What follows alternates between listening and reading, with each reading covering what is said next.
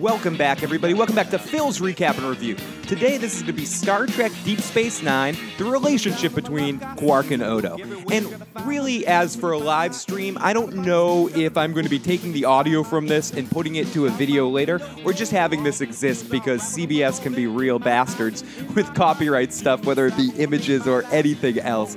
So, this might just be a quick discussion about Quark and Odo. I am joined by the motherfucking chat. I see them in the side of my corner butthole eye. And I will be addressing and talking to those motherfuckers through this time. But basically, this is going to be a much shorter, and I know I always say this, but this is just going to be kind of like a short, focused podcast on Deep Space Nine. I know some of you are like, I don't watch that Space Nine crap, but I'm rewatching. It's the 25th anniversary of Deep Space Nine. So I want to take some time this year to truly celebrate what is awesome about this series.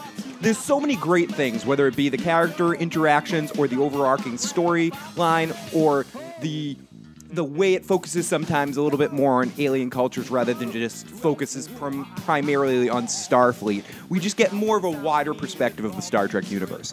And so many individual arcs or individual character motivations is really what makes the show awesome. And one of my favorite ones is Odo and Quark. And I look forward to just examining this just a little bit, just a titty bit, just a tiny titty bit. But this is your first time joining us. Welcome to the fun. I do record these live, but if you're watching this later, I'd love to hear what you think about Star Trek Deep Space Nine, Odo and Quark's relationship, and what are some of your favorite dynamic duos on Star Trek? You know, Kirk and Spock, Odo and Jadzia. So many different people. I know that's such a weird transition. I'm like, yes, Quark and Odo, Kirk and Spock, Kira and Jadzia. But still, you get the point. It's time to stop just saying Deep Space Nine is one of my favorite shows and start getting out here and fucking podcasting about it and talking about it. I have a god fucking damn Deep Space Nine room divider. It's about fucking time. Let me look. Oh, we got it. We got you guys in the live motherfucking chat right now. Mike says, finally, you're going to be talking about a good Star Trek show. And that's part of it. I was talking for the last little while about Star Trek Discovery and about the Orville this year, and just re examining my love for Star Trek.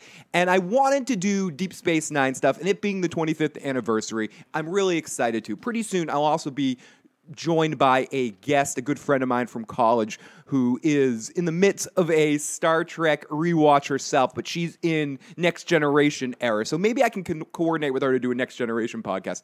But after she's done with that, she's going to rewatch Deep Space Nine, and I'm going to bring her in. She loves Deep Space Nine so much, she named two of her kids after characters on Deep Space Nine. But I can't wait to get her in here to talk about this. But today, I am going to be examining this relationship. It's kind of a specific element in a much bigger discussion of why Deep Space Nine is not only the best Star Trek series, but for me, in discussion for the greatest show of all time. The greatest of all time! The relationship between Odo and Quark.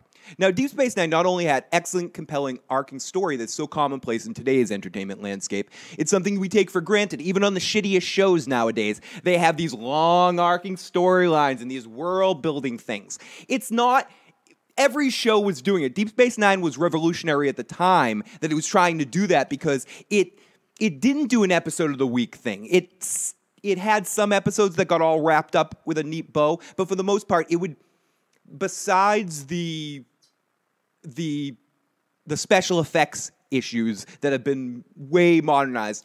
The show itself and the way it was laid out would be much more familiar, I think, on television today than it was at the time it came out. At the time it came out, it wasn't necessarily received too well. Definitely not as well as Next Generation. And I would also argue that at the time, Voyager had more fanfare going on when it hit its heights rather than Deep Space Nine did. It was the it it was the ugly stepchild in the corner of the Star Trek franchise. But something interesting has happened over time.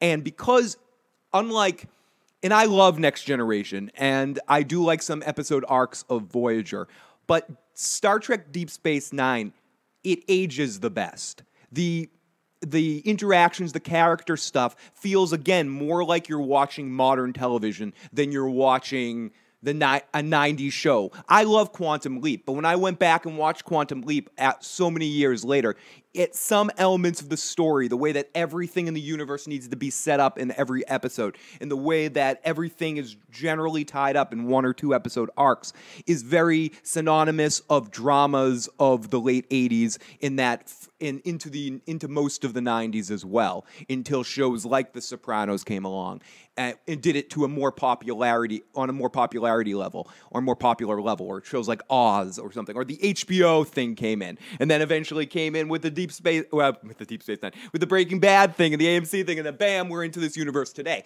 But i would say shows like Star Trek Deep Space Nine, St. Elsewhere, even though I'm not a huge fan of it, shows like that helped institute this.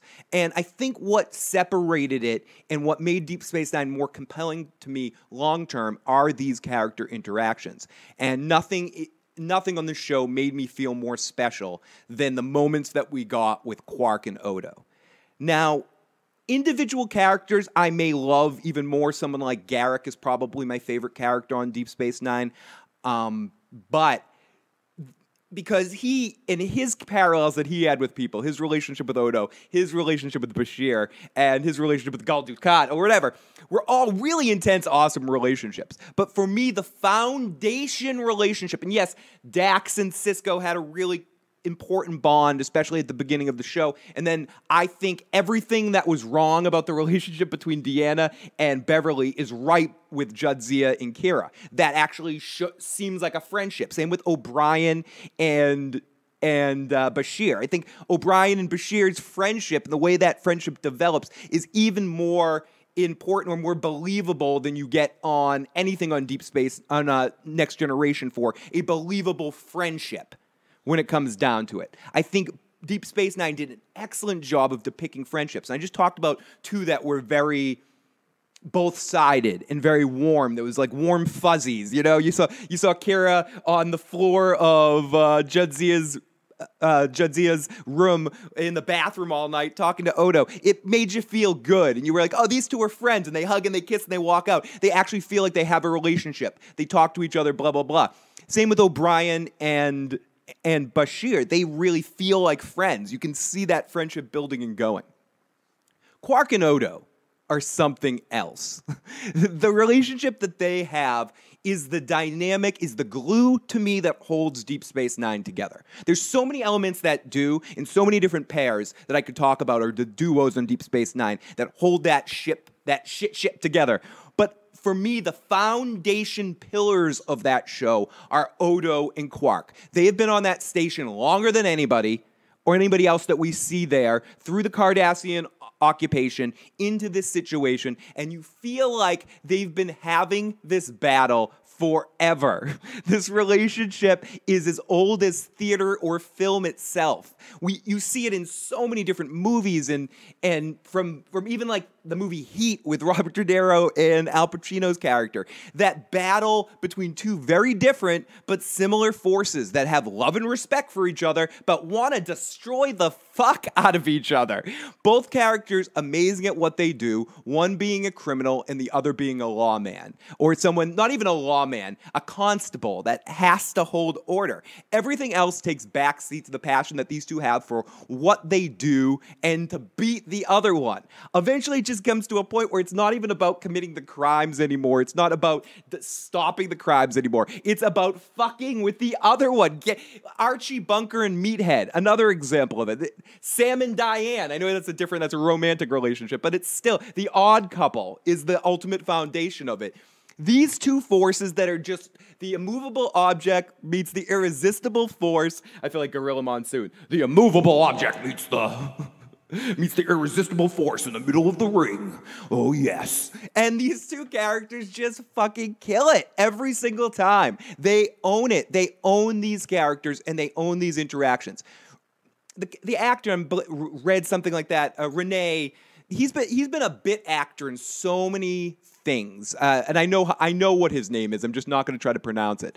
And Armin Shim, Armin Shimerman, uh, amazing on Buffy and other things he's been in as well. And he has a lot of bit parts here and there and a lot of different things. But I think the other thing he's mainly known for is is Buffy playing the principal. But there's something about the two of those characters when they come together for me that it's more than the sum of their parts. And it happens even in that episode uh, Beyond the Stars, where Sisko is having the flashback of the newspaper and stuff, and they're interacting in a different dynamic where it's almost switched around. And it's still the two of them just have an extremely amazing dynamic that comes through incredibly on screen in a dynamic way that I haven't seen on Star Trek since DeForest Kelley and Leonard Nimoy. And you could say, oh, Kirk and Spock, Kirk and Spock. Fuck Kirk and Spock. No, fuck Kirk and Spock. Uh, I like Kirk and Spock. They were great. But what made the original series for me and the dynamic of that of that threesome and that whole cast, the foundation force for me, and this could define why I feel this way about Deep Space Nine, is the relationship between Spock and Bones. And the two of them, the way they came at each other, the way that they you could just feel the same love. I mean, that ultimately is another foundation dynamic of this relationship between the two of them. It's that of Bones and Spock, where they just completely screw with each other. They love but respect.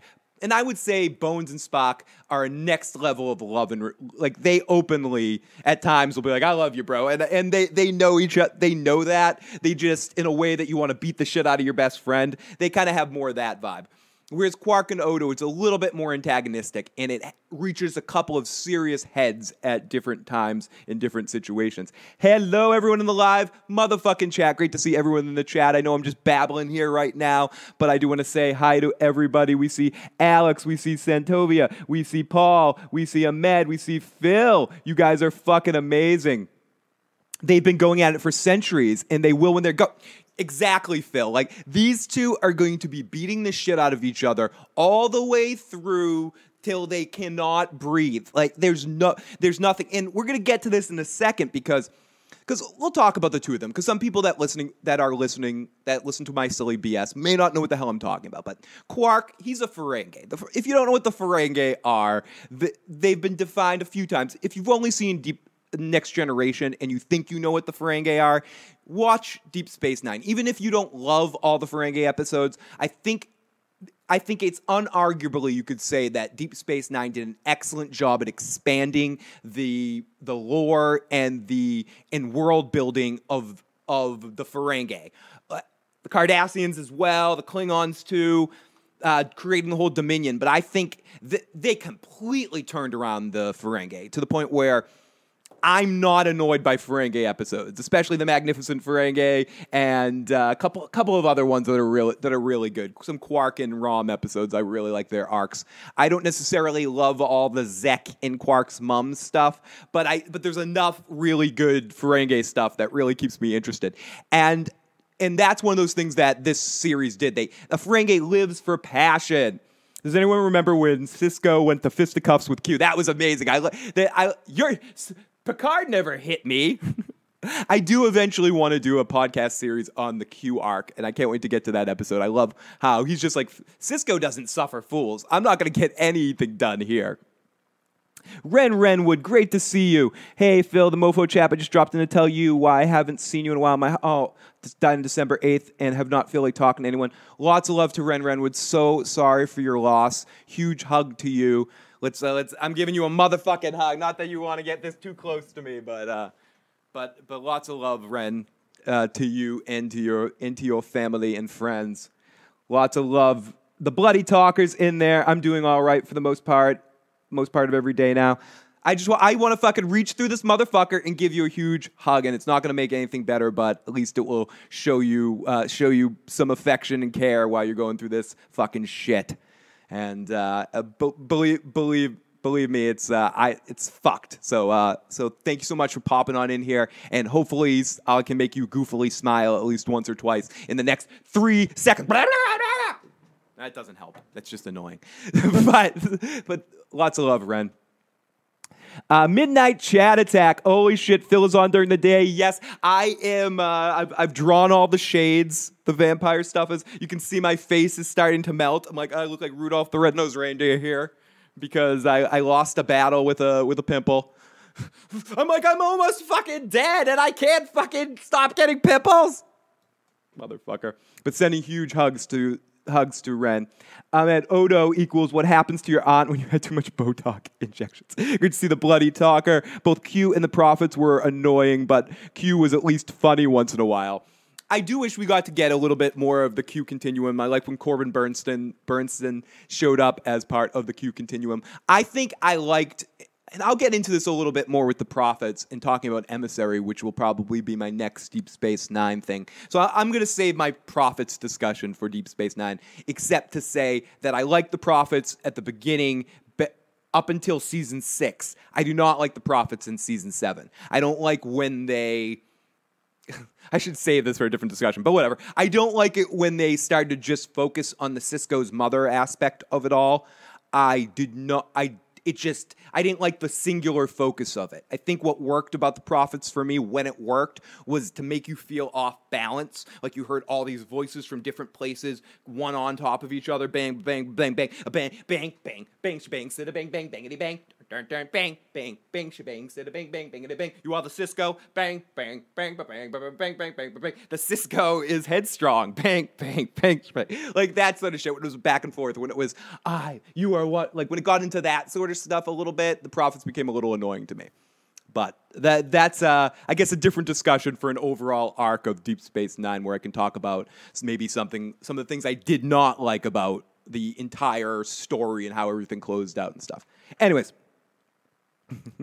Dude, those pimple wars are awful. And I always think I'm going to win. You'd think I've been alive on this earth way longer than I wish to admit sometimes. And I've been fighting the battle. My battle with pimples is older than the battle between Quark and Odo in this podcast here. And I always lose. I always lose. You never win. Phil looks like the dude from the room. both, uh, hey, thank you. Uh, both Quark and the prophets were, uh, but at least I hated Dukat. Dukat it's linear. It's linear. It's linear. I know what you're saying. Oh my goodness. Okay, so here we go. So Quark, he was a Ferengi having a passion for profit, being devious, and really enjoying the challenge of facing off with someone of the gifts of talents of Odo, a shapeshifter that truly challenges and teaches a sense I don't know if it was Quark alone, Odo alone, and I don't think it was Odo. I think being amongst humans for so long, Odo changes, starts to mellow out to the criminal life, so to speak, and starts to focus more. I mean, he has some slip ups when he works for his cousin Galen for a while, uh, and works for not Galen. I'm confusing that with the uh, the O'Brien episode with his uh, with his cousin and selling weapons and shit like that to uh, to the Dominion and or to that dude that's like I want to wipe out a million people. The, the guy who played Elaine Benes' father. Anyways, I'm, I'm, throwing out a bunch of random Deep, Deep Space Nine shit, but. but Quark, for the most part, started to learn a sense of human human morality through working with the Federation, or at least learned to count on them on some sense. But his relationship with Odo never really changed. I mean, they they somewhat evolved, and I'm to get into that in a second. But he always wanted to keep up that level of deviosity to challenge his rival. I got the eye of the shapeshifter. I'm feeling so strong. And then I love when Odo stops being a shapeshifter for a while and Quark has the advantage and he takes advantage of it. yeah, humans enclose females. Oh yeah, that's one thing I forgot to mention about Ferengi culture. They don't let their women wear clothes, and uh, there's a, whole bunch of shit about Ferengi culture. They have these; they're governed by these rules of ac- acquisition. that that's like their whole their whole society is based on the rules of acquisition. And so so Odo takes it upon his time to really learn about that and learn about Ferengi culture. So does Sisko, and so does a bunch of other people on the show at times. Uh, they show Worf having a good understanding of it as well as they learn about it in uh, in uh, in Starfleet Academy. Uh, to understand the Ferengi, because the Ferengi may be devious and manipulating, but it is they always work to the rules of acquisition. They do, a good Ferengi will cheat you within the rules of acquisition, and if they don't, then then Brunt will will show up. Jeffrey Combs will show up and fuck with you. The Grand Nagus, inconceivable, Ahmed. Yeah, those terrible females trying to wear clothes. What is that sound? So uh, let me let me pause for one second here, just because I have to go check something. I will be right back.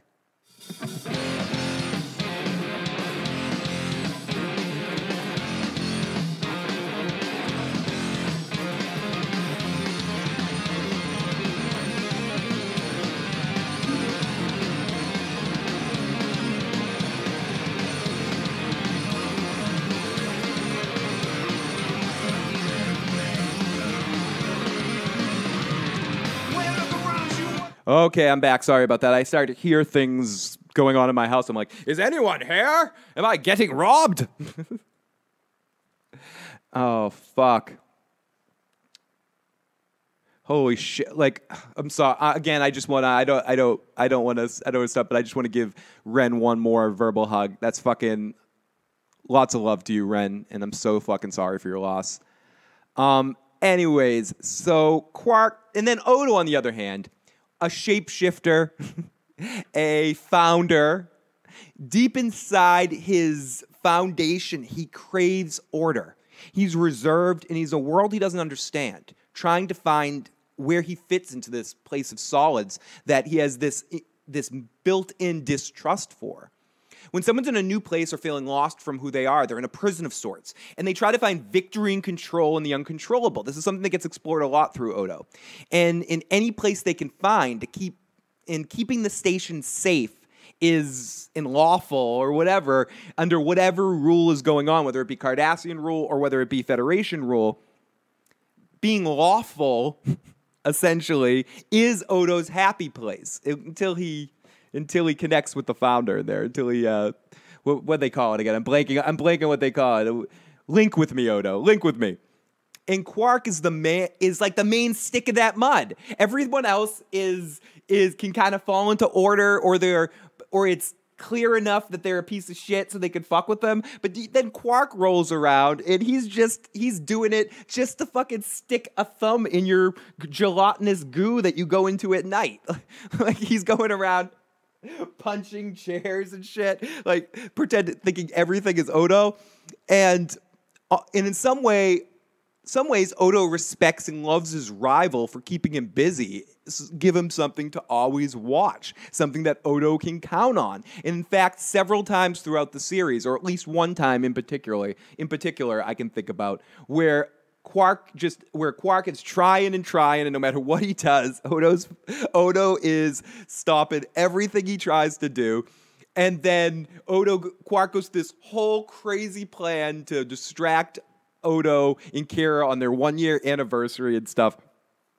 And and then Odo's about to stop him, and then he goes, "You know what? I'm gonna give him this one." You know, he tries really hard.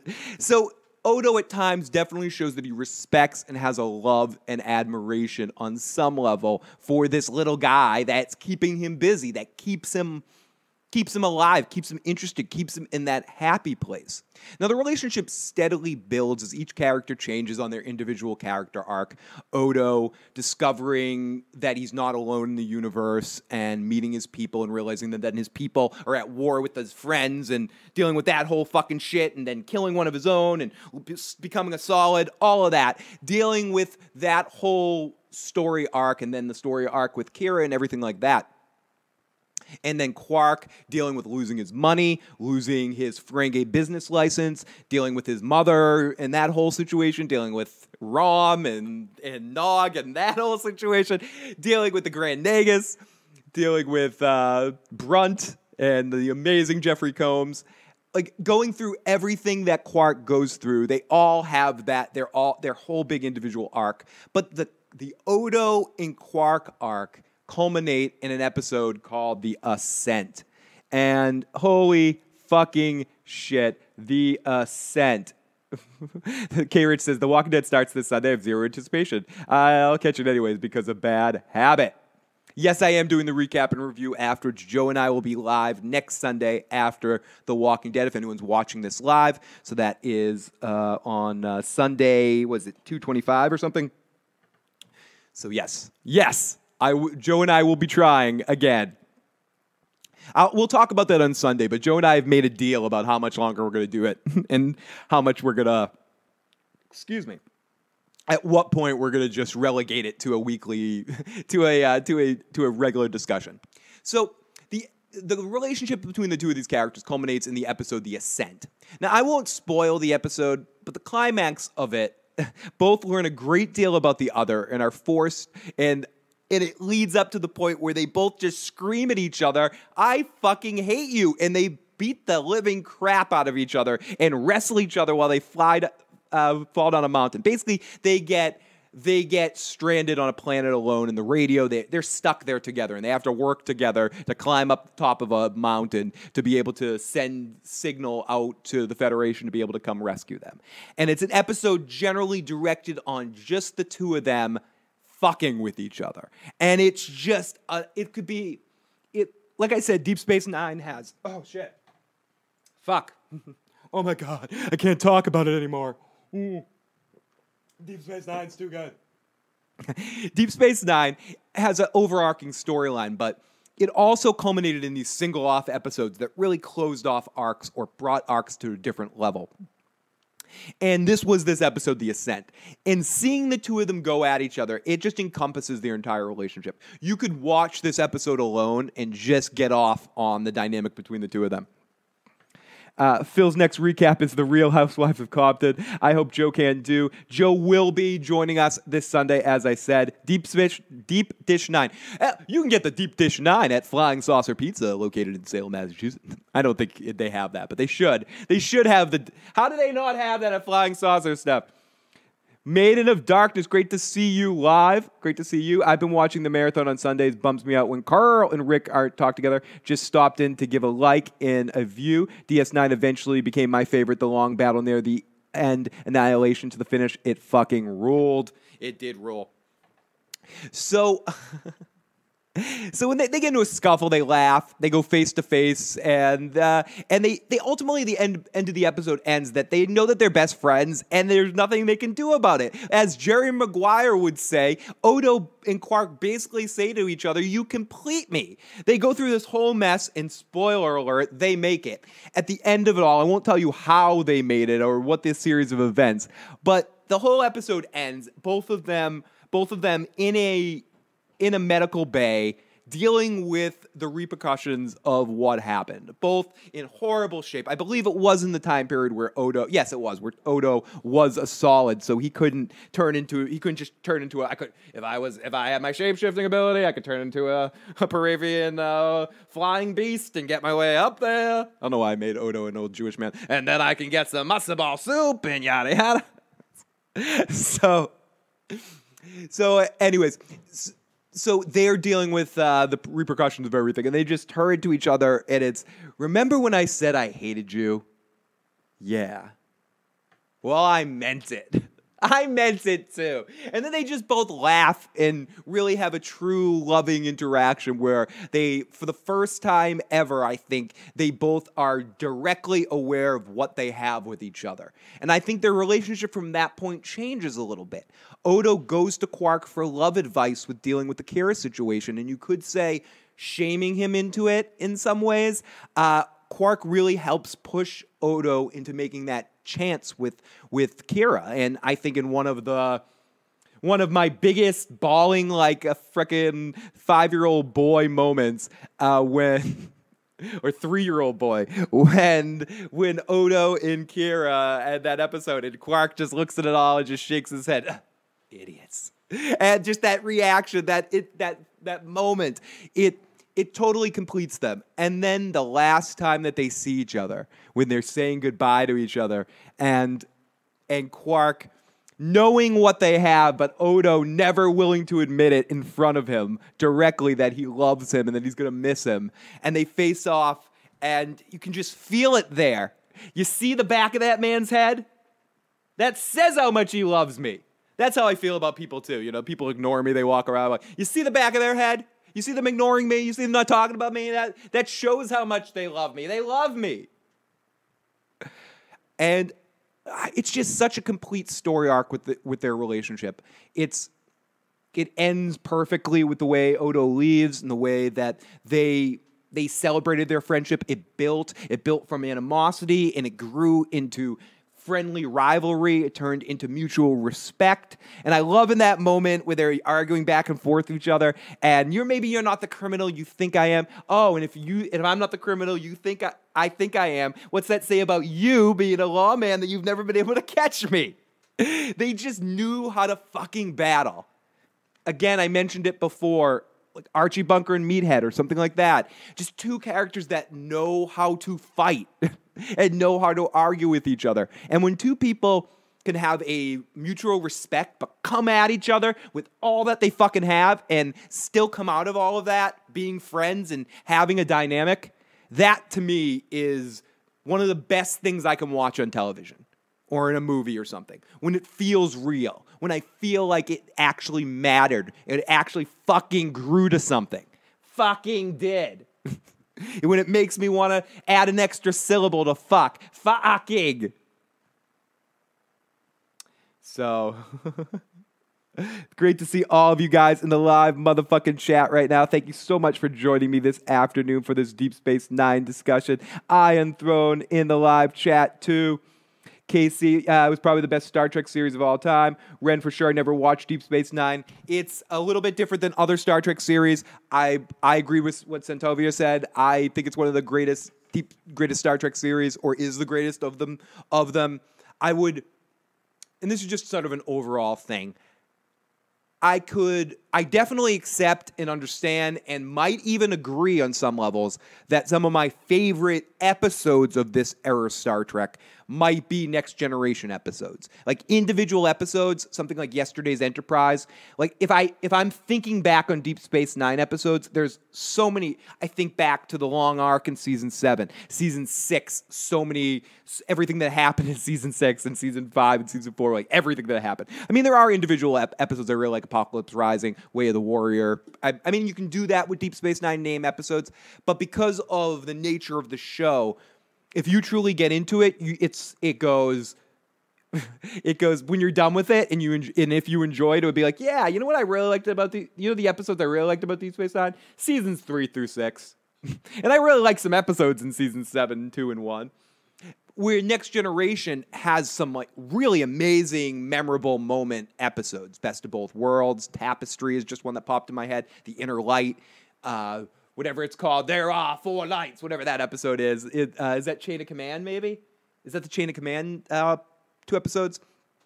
But that one too, when uh, there's a new captain and he has a problem with uh, uh, when Riker's on the ship with uh, the with the the Klingon ship. There's there's Frame of Mind is another one I really like. Brothers with Data, the Data Data's uh, the trial of Measure of a Man. Like there's so many great individual episodes of the of Next Generation, and I would even say all good things is up there in like my in some of my top list. I think it's maybe the best finale of a show. One up there, up there in the list of best finales of a television series. All good things just wraps everything up so wonderfully. The Q arc, which it's oh, there is an arc in this show, or not that there, not that it doesn't feel like there is, but it connects all. It connects the the first episode, Encounter, Encounter at Farpoint, so incredibly well.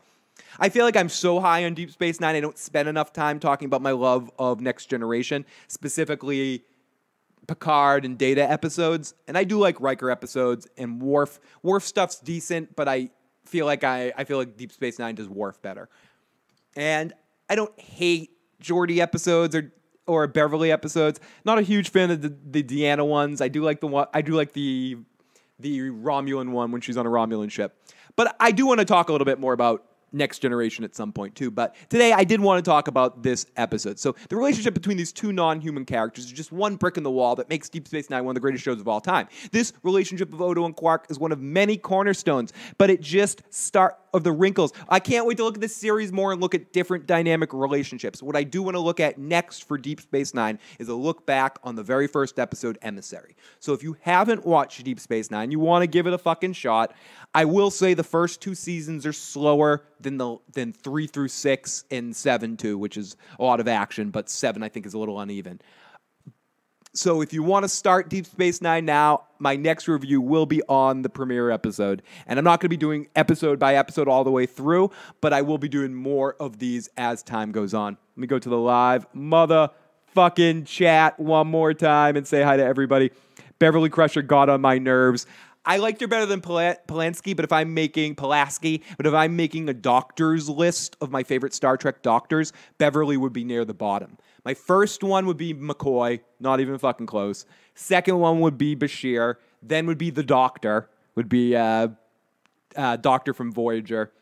Then would probably be, be Phlox. I I, I I I I like that character, and uh, and then would be Beverly. Like I I don't love Beverly Crusher, and and I feel like some of the worst epi- the worst episode of Next Generation is that episode in season seven that's about like the Beverly episode in, in season seven. I think that's the most boring, worst episode of Next Generation since season one or season two. I have a serious thing for Major Kira. That definitely helps. Nothing wrong with some Nana visitor. She's my Nana. Wesley Crusher deserved a mountain head implosion. Great. Uh, Bridge says, great show, though I may have enjoyed it more for Next Generation, but Next Generation will always be up there due to sentimental reasons for me. Very fair. And I, and I, like I said, I will definitely be talking about Next Generation. I need to talk about data. Uh, and I also I want to examine the data arc, and I also want to examine what went wrong in the movies with data because, and I'll save. I'm going to save this a little bit. I'm going to save it, but I feel like they.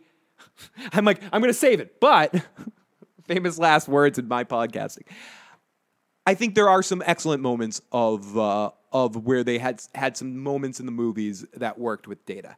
But I feel like in those first couple of movies, they really abandoned the arc that they had spent so much meticulous time building from the first episode with him. It was one of the best long term arcs on that show, next to maybe Picard's uh, Borg thing that you got after season four.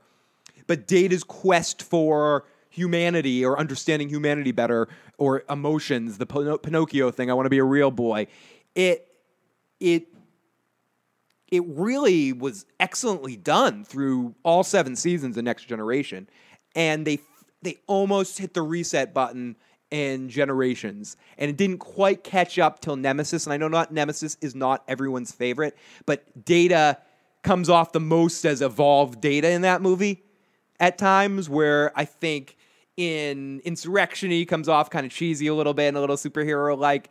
Uh, Eh, or just an insurrection. Maybe it's just insurrection sucks. And I, I do like Data to a certain extent in First Contact as well. Uh, maybe it's just it's more uh, more generations that gets to me sometimes the way the what they do to his character in generations.